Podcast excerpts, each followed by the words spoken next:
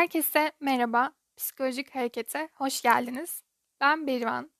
Bir psikoloji öğrencisi olarak burada sizinle bildiklerimi, düşündüklerimi paylaşacağım.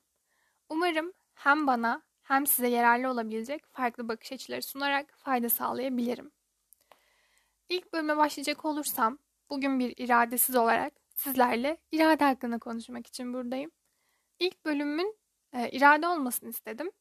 Çünkü buraya düzenli bölüm yükleyebilmem için benim de belli bir irade göstermem gerekiyor. Yani bu bölümde irade hakkında konuşarak hem kendime hem de sizlere fayda sağlayacağımı düşünüyorum. Evet, neticede hepimiz insanız ve hayata dair sorumluluklarımız var. Kendimden örnek verecek olursam, e, bir öğrenciyim ve çalışmam gereken dersler, okumam gereken kitaplar var. Bunların yanında anneme yardım eden, annesine yardım eden bir evlat olarak ev işlerinde de sorumluluklarım var. Bu sorumluluklar zaman içinde bir döngü halinde beni yap dercesine hep bana bakıyor. Ben de onlara bakıyorum. Öyle bakışıyoruz bir süre. Her neyse çoğumuzun böyle olduğunu biliyorum arkadaşlar. Buraya kadar her şey normal. Asıl olay bana bakanların sadece bu işlerin olmadığı gerçeği. Bir yandan telefonum, bilgisayarımda gel buraya boş ver işi gücü aç bir dizi izle diyor. Yani sorumluluklarımız var evet ama öbür tarafta bizi cezbeden yani e, yapmamız gerekenlerden bizi uzaklaştırabilecek şeyler de var. E, işte burada kendimize şunu sormamız gerekiyor. Ben kısa süreli beni cezbeden bu eylemlerden uzak durabilecek miyim? İrade tam burada karşımıza çıkıyor. Zaten e, izlediğim Kan Akademi'nin irade başlıklı videosunda da irade uzun süreli hedeflere odaklanırken kısa süreli bizi cezbeden şeylerden kaçınmak şeklinde tanımlanıyor. Hatta bu konuya ilişkin yapılan marshmallow deneyinde hatta yani muhtemelen duymuşsunuzdur da biraz bahsetmek gerekirse bu deneyden çocuklara şeker veriliyor ve eğer bu şekeri 15 dakika boyunca yemezlerse ikinci bir şeker daha kazanabilecekleri söyleniyor. Ve tahmin edersiniz ki 15 dakika çocuklar için oldukça uzun bir süre. Tabi arada yiyenler oluyor. Şekeri yalayıp bırakanlar oluyor. Ya da 15 dakikayı geçirmek için tuhaf hareketler yapanlar. Ama iradesini kullanarak yemeyen çocuklar da oluyor tabi. Ve bu çocukların ilerleyen zamanlarda daha yüksek sınav notları aldıkları, daha stresli oldukları, daha iyi ilişkiler kurabildikleri ve benzeri gibi olumlu yönde özellikler gösterdikleri görülüyor. Yani burada iradenin meyvesini verdiğini görüyoruz.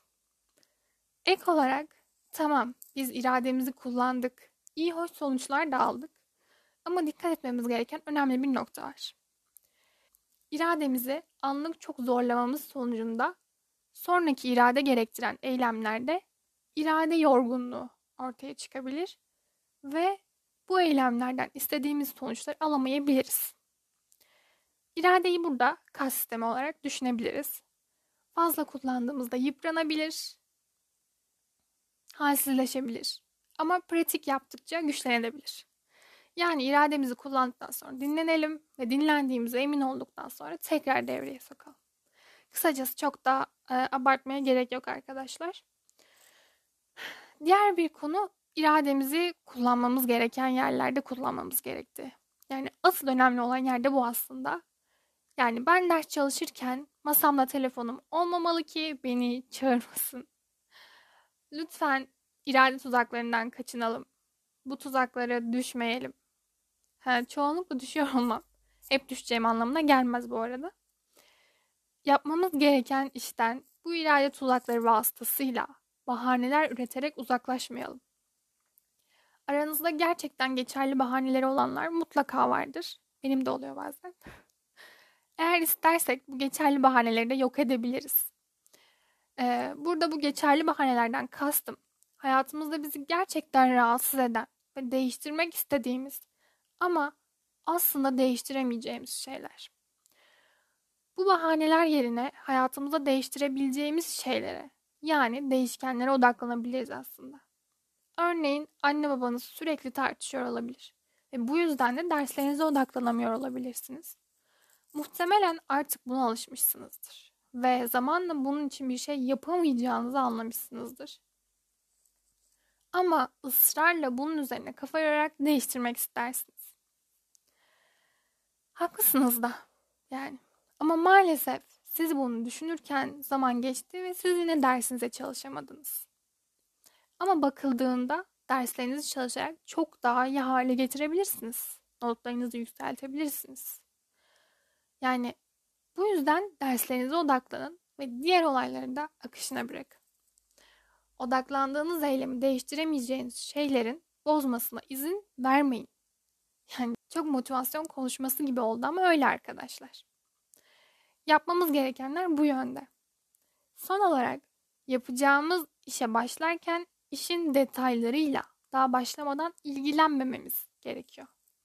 Örneğin masaya oturduğunda daha derse başlamadan "Oho bu konu çok zaman alır. Nasıl bitireceğim?"